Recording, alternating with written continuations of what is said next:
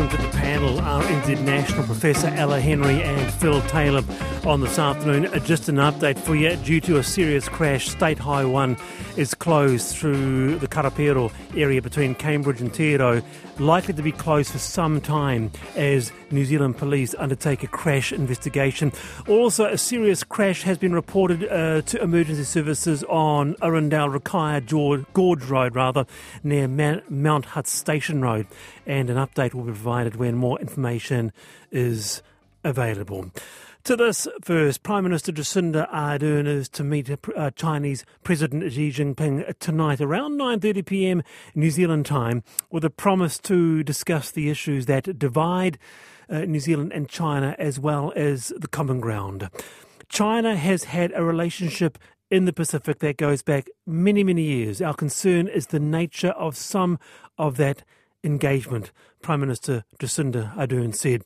And uh, Ardern will also have a pull aside meeting with uh, US Vice President Kamala Harris.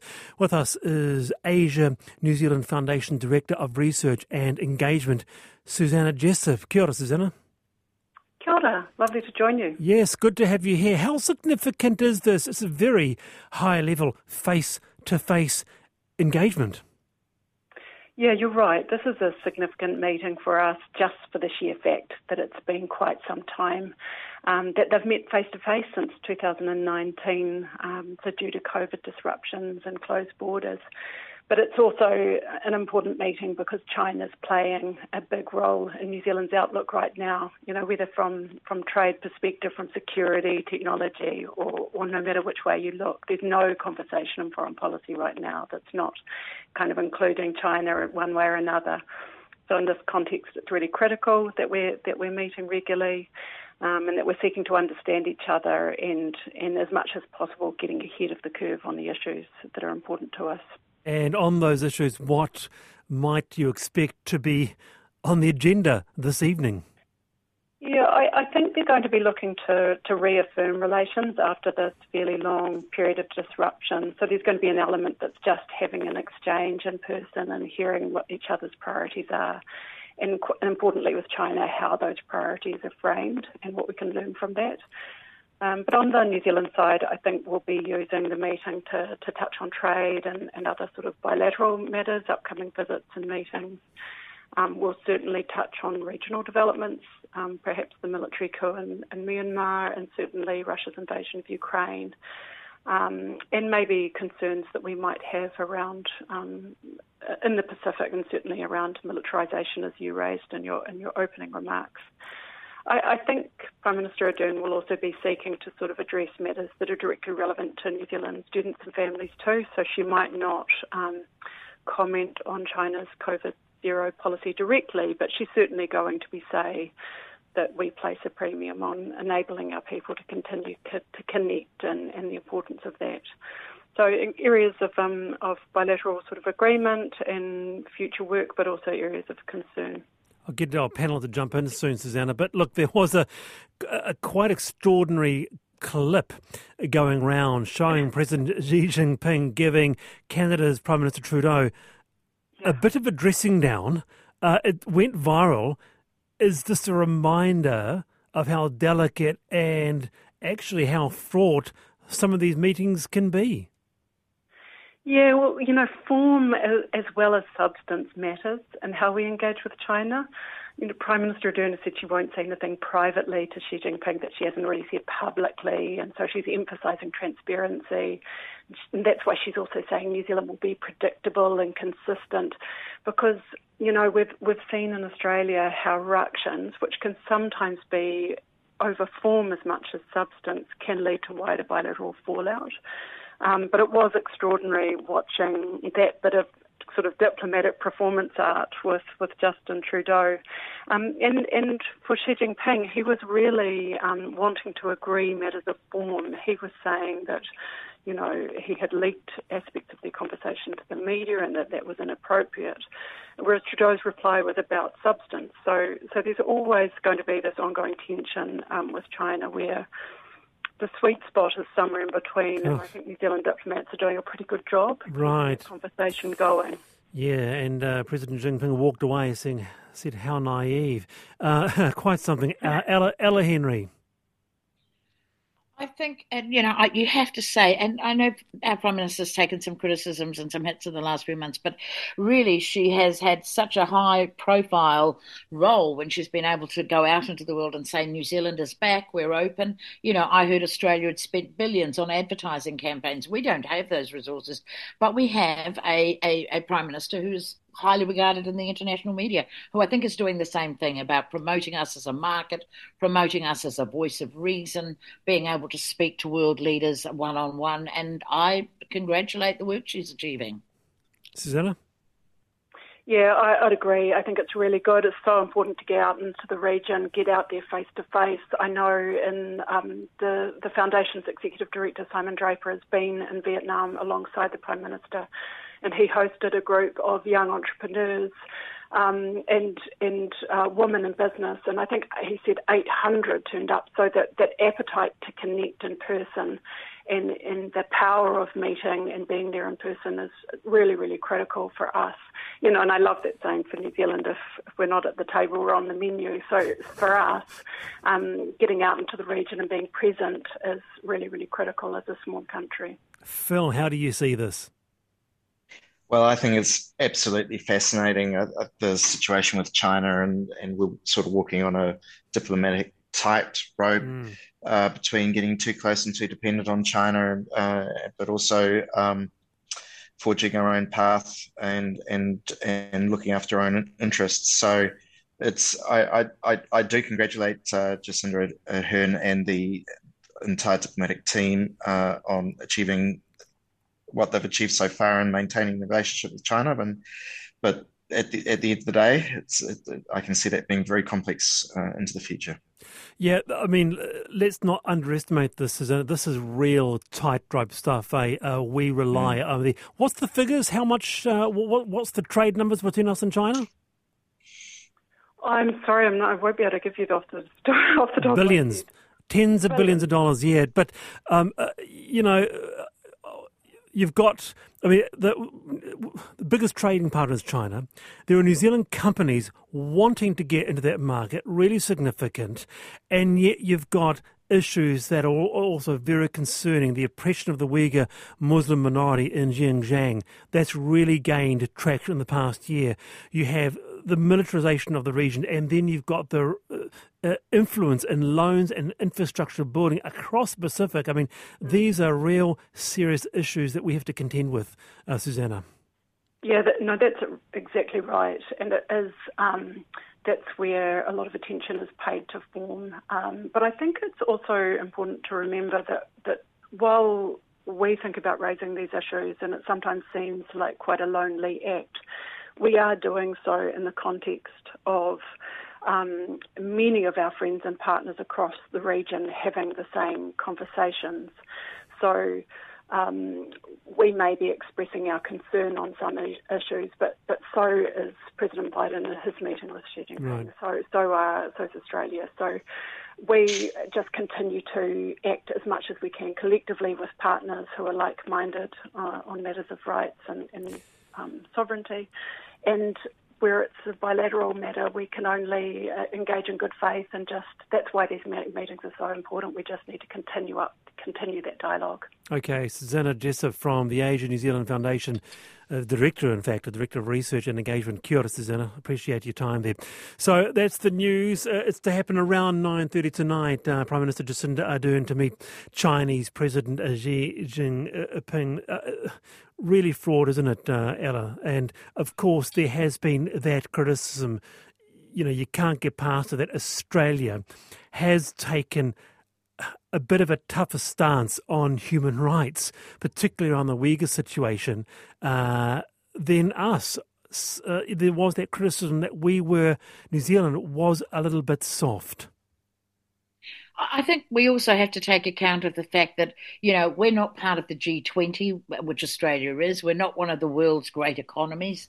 The fact mm. that we even have a voice at some of these tables allows us to express our own views as a nation on human rights. And I think that we do that very well. And it's not just, you, you know, this is something that we've said since the 1980s and our nuclear free stance that New Zealand we, we, we punch above our weight. Um, and, and I think that this is part of that, that we're not going to change China's mind, but we can at least be another whisper in their ear.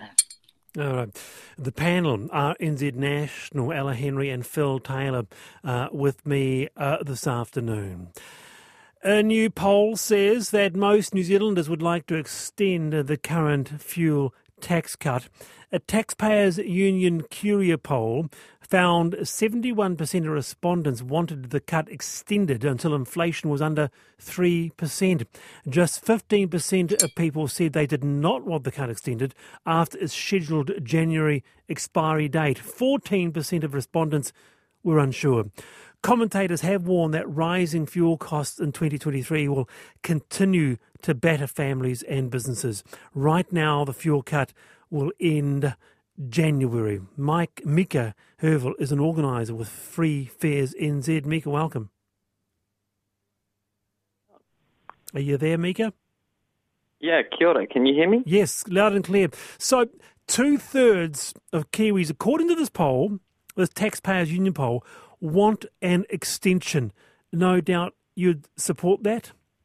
Oh, absolutely. The policy has been a really awesome success so far in terms of increasing the ridership numbers for public transport and does go a long way, particularly for people on lower incomes or for people who are really feeling the bite of this cost of living situation at the moment, as you've mentioned, to helping them access employment and education and work. And simultaneously, having a policy like this that prioritizes public transport is really great for addressing some of our climate um, commitments as well. So, um, until inflation is under 3%, that's uh, they want the cut extended until then, uh, two thirds of New Zealanders, it's around 7% now. It could take some time to get down to 3%. I mean, ideally, we would like to see the cut extended, um, the, the half price fares extended indefinitely. You're dreaming.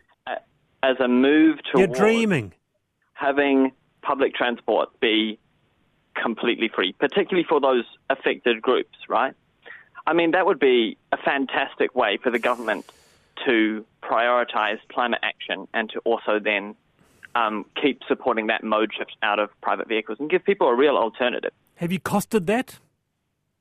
I mean, there have been some costings done by the um, government as well around this policy, right? We know that the fuel tax cut cost the government $589 million, and the half price fares cost a mere $63 million.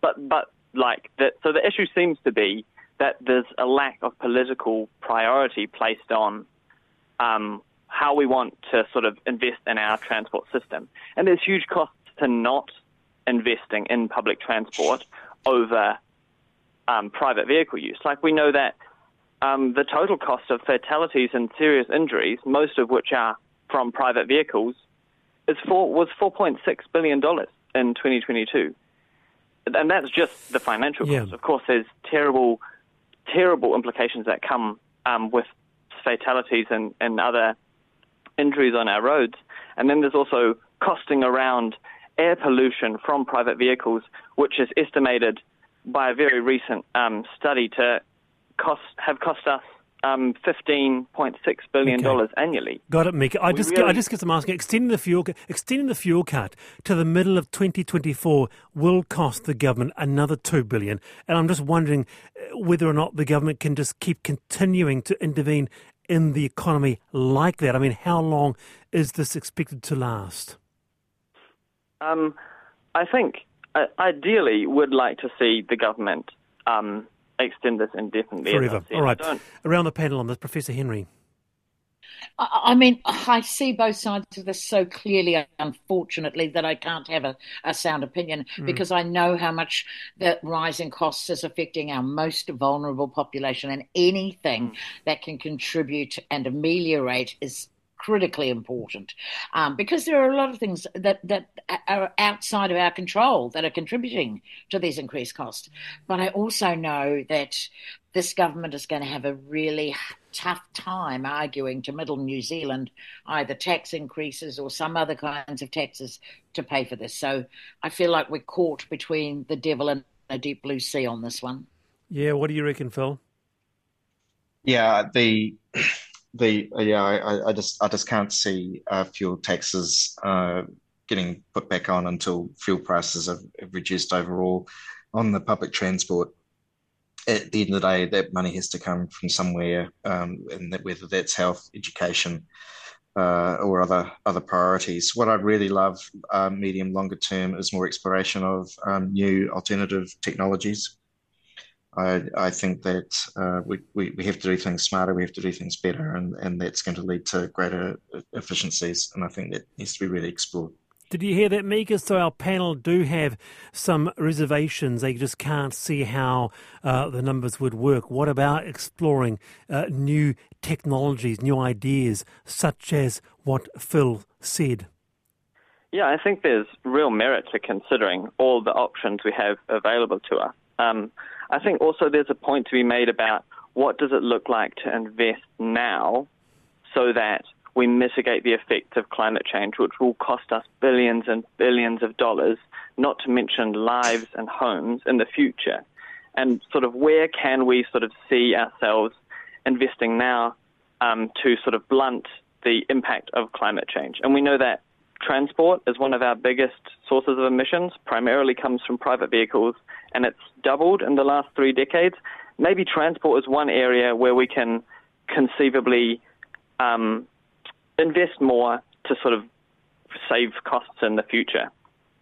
Someone says here, Sam says, Wallace, the, the fuel tax cut is awful subsidising people to travel more and specifically giving the most cash to those who use the most fuel is maximising emissions in a climate crisis. Also, many people use no fuel at all, especially the poorest. So, what about that, Mika? You, you, you, you're coming over here and you're saying, you know, you want to sort of, um, uh, uh, you know, level the playing field, but actually, you're contributing to emissions. That could be one argument. By I, I don't think that extending the fuel tax cut is what we should be doing. I think we should be extending the half price public transport subsidy. Gotcha. The gotcha. fuel tax cut, I think, is something that um, was a. Uh, I don't think that was recommended um, to be extended by the Treasury to the Minister, and I think it would be awesome to see, um, like, even if you sort of consider the fuel cut could be a little bit less, even just a little bit less, and that would enable the extension of half price fares on the money saved. Uh, got it. So you don't support the extension of the fuel cut, just the um, fares free public transport. Yeah, got that's it. correct. Yeah. Hey, good to have you on, Mika. Kia ora, thank you. Um, Fiona says, Wallace, I'm dreaming, uh, and what I'm dreaming of is being able to buy a monthly pa- bus pass for $107.50 in Auckland, as I have been able to with half price fares. No stress about traffic jams, parking, my car getting stolen, and importantly, not adding to climate change emissions. Let's leave the car in the dust and get on the bus. I must admit, in a personal capacity, because I, I do live on a bus route, and uh, it has been quite a bit cheaper uh, using this. Uh, you know, half price transport. Nonetheless, is the government in the in a bit of a bind here, Ella? Because stopping this cut, I mean, talking politically here, stopping the cut while inflation is, is, is at 7%, that would be a bit hard to do, wouldn't it? And let's be clear, next year we're going into an election year when both parties are going to be trying to put as mm. much forward as they possibly can to attract that great mass of middle New Zealand, which we know can either go national or Labour. Uh, you know, there's the extremes and the and the outer reaches, etc., that stay relatively stable. But it's the people in the middle that decide who are going to be the government for the next few years. And both parties are going to be trying to figure out what is the sweetener that's going Yes. to encourage them into the polling booth. Yeah, Phil. Yeah, I think I, I, I noticed in the numbers in here they talk about uh, losing two billion dollars worth of tax due to the tax cuts, but what I don't understand is how much extra tax they're getting because the fuel prices are so high, and so how much more GST are, they getting than Hmm. before, and how much fuel tax are they, more fuel tax they're getting from before. So, so I, I I assume they're getting more. So the the, the imperative to reduce to to to to to, to increase it again. I, I can't see either a push or a pull factor that, that means then they're going to change and, and, and increase fuel taxes. What I'd be very interested to hear from you, listeners, is whether or not you support uh, what Mika is saying, uh, having uh, fares free indefinitely, or at least extending it for a far longer term, set to end next year. And have you noticed a difference? Uh, do you think it's making a difference to you? Uh, two one zero one is that number to text. It's 27 past four. You're on the panel, NZ National. Now, airline etiquette, honestly, um, just wondering what the fuss is about reclining a seat on an airplane. There was a very interesting article, uh, a Stuff journalist writing, uh, who annoyed people on two different flights by reclining her seat. And she was saying, well, look, you know, aren't we all better off if I recline my seat back? Can't the person behind me uh, recline their seat and so, and so on it goes like dominoes. And i thought well i couldn't agree more. I thought i'd just go round the panel on this. We've all been in a situation where a seat is reclined in front of us. Ella what do you reckon? Well, I I I was designed for the back seat of a Japanese car. Um, I get onto an aeroplane and I have to take my briefcase because my pudgy little feet don't even reach the ground. So I don't even notice when the seat in front is pushed back. It just means that my you know my computer's closer to me. Um, but but really, on a practical level, if I am on a twelve-hour flight, I will take the time to ask the person behind me if they would mind if I recline my seat, and if Oh, they don't want to, um, you know, and you end up having chats with people, and and the person in front of you who reclines hears you chatting to the person behind you, and before you know it, you've got a little village. You're swapping cooking reci- recipes and showing the pictures of your grandchildren. It's fabulous. It's I all love it. about etiquette. I, I, beautiful. I, it comes. It almost comes back to what I've been thinking, Ella, f- finding that common ground.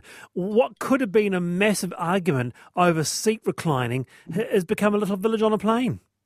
Abs- it- it- And it works. It, it genuinely Yeah. is. Unless, of course, you, you've got, you know, the Grinch around you. You can't do much about them. Phil, I think Ella's doing a fantastic job of spreading kindness on planes and around the globe. Uh, I, I, I'm a, I'm a recliner. If I'm Yeah. able to do so, I will. I will do it respectfully, but I won't seek permission. I have to say. Um, Yes. But uh, I don't mind if I, I don't mind if the person in front of me does it either. Um, Because you're quite tall, aren't you, Phil? Mealtimes. am I right? You're quite Uh, tall. no, no, well, I wouldn't say that. Uh, maybe all black halfback height. Yep. Okay, so it doesn't bother you. No. Yeah. Very good. Hey, now, uh, before we go uh, into the headlines, uh, we had quite a bit of response uh, regarding uh, Invercargill. Uh, and I, I've just got to bring this up because instant coffee was invented there. We talked to Wayne Marriott from the Southland Museum, and little did we know, but the crimped hairpin was also um, invented in Invercargill. And the hits just keep on coming about this great city of Invercargill. Someone, Glenn, emailed me, you may be interested uh, more about Ernest Godward, the Invercargill resident who invented the spiral hairpin. He also invented, get this, what else was invented in Invercargill? You won't believe it. The egg beater. The, there you have it. Uh, you're on the panel, RNZ National.